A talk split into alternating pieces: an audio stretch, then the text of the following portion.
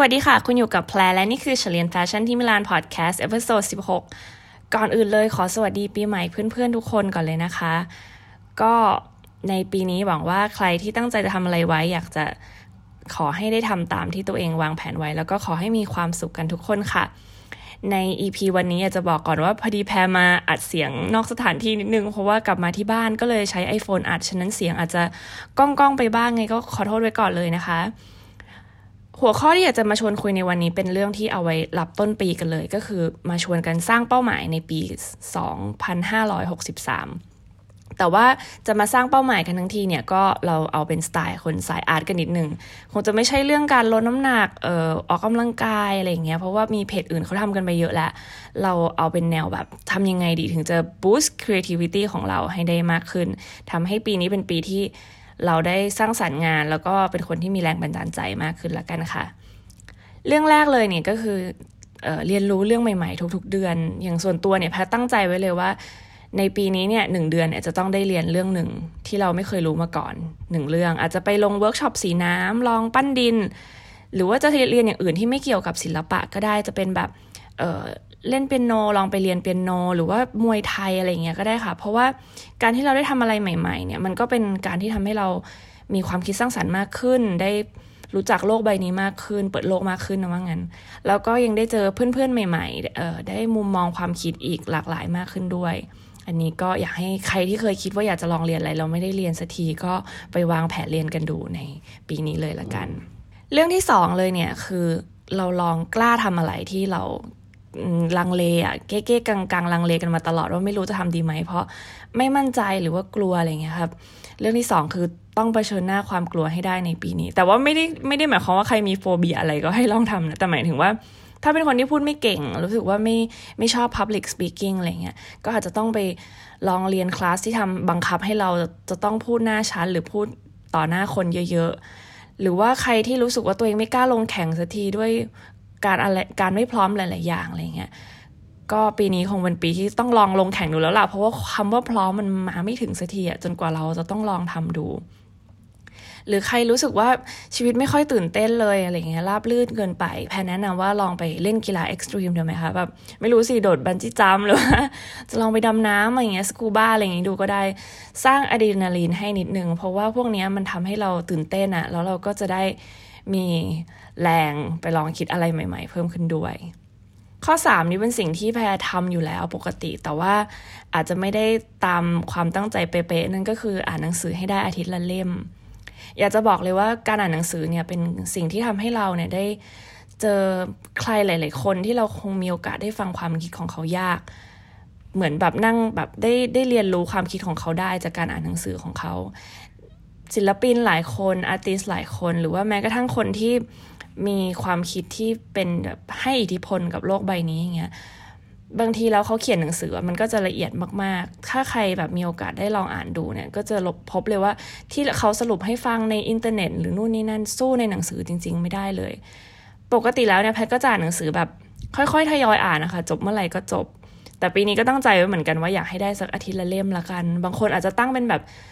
วันละหนึ่งชั่วโมงก่อนนอนอะไรอย่างเงี้ยได้ค่อยๆ ทยอยอ่านไป แต่แพทรู้สึกว่าอาทิตย์หนึ่งเนี่ยเป็นอะไรที่เราบริหารได้ วันไหนมีเวลาเยอะก็อ่านเยอะหน่อย วันไหนมีเวลาไม่มากก็อ่านสักนิดนึงการปลูกนิสัยและการอ่านให้ตัวเราเองด้วยเนี่ยก็จะเป็นเรื่องที่ดีที่ทำให้เราได้เป็นนักพูดนักเขียน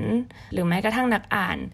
คนฟังอะไรเงี้ยมันช่วยทุกๆ skill ของเรา ซึ่งทั้งหมดนี้เราก็ต้องใช้ในการถ่ายทอดงานศิลปะงานชิ้นงานของเราด้วยเหมือนกัน ก็อยากจะฝากไว้ให้ลองเป็นอีกหนึ่งตัวเลือกนะคะ ข้อที่ 4 คือหมั่นไปหาแรงบันดาลใจออฟไลน์มากขึ้น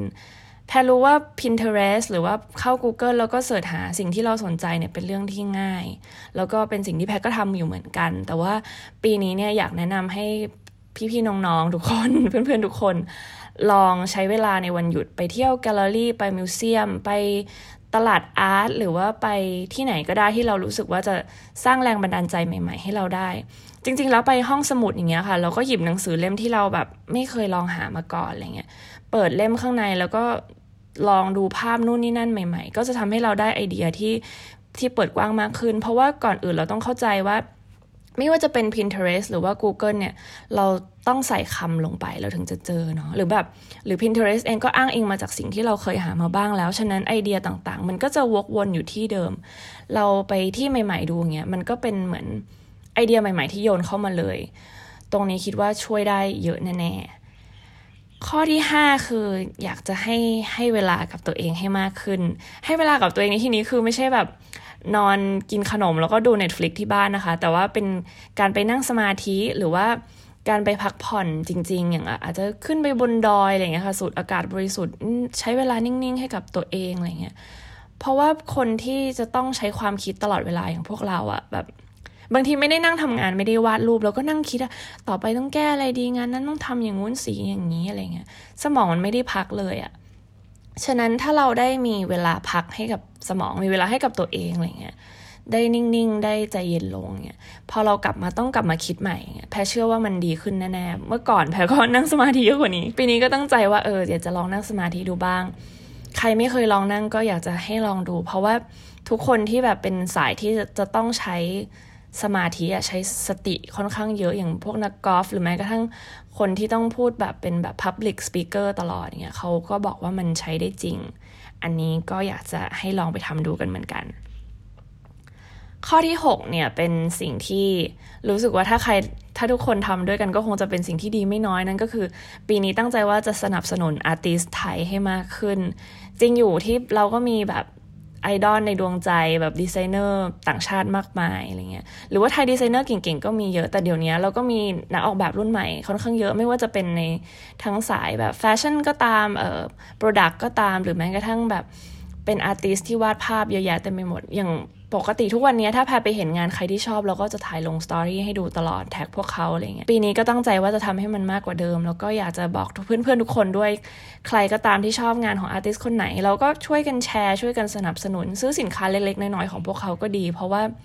ไงเวลางานของพวกเขามันไปได้ไกลขึ้นอะไรเงี้ย มันก็ช่วยบิวอะช่วยสร้าง community ของคนสายศิลปะให้ใหญ่ขึ้นด้วย เราจะได้ช่วยทำให้ประเทศไทยเป็นเมืองที่มี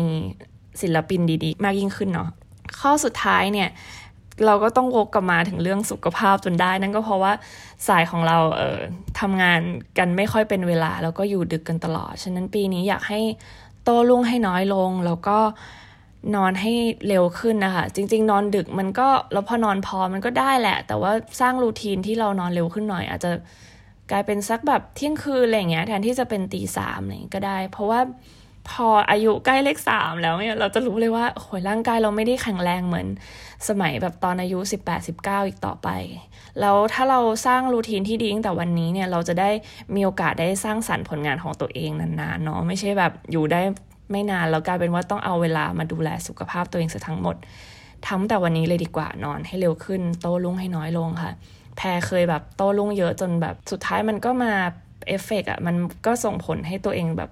ร่างกายแบบไม่ดีอะไรเงี้ย มีซีต้องไปผ่าตัดนู่นนี่นั่น หลังจากนั้นก็ต้องดูแลตัวเองดีขึ้น แล้วก็ปีนี้ก็ตั้งใจว่าจะดูแลตัวเองให้ดีขึ้นเช่นกัน ก็ฝากกันเก็บไว้ให้คิด 7 ข้อนะคะ ได้แก่เรื่องเรียนรู้เรื่องใหม่ๆทุกเดือน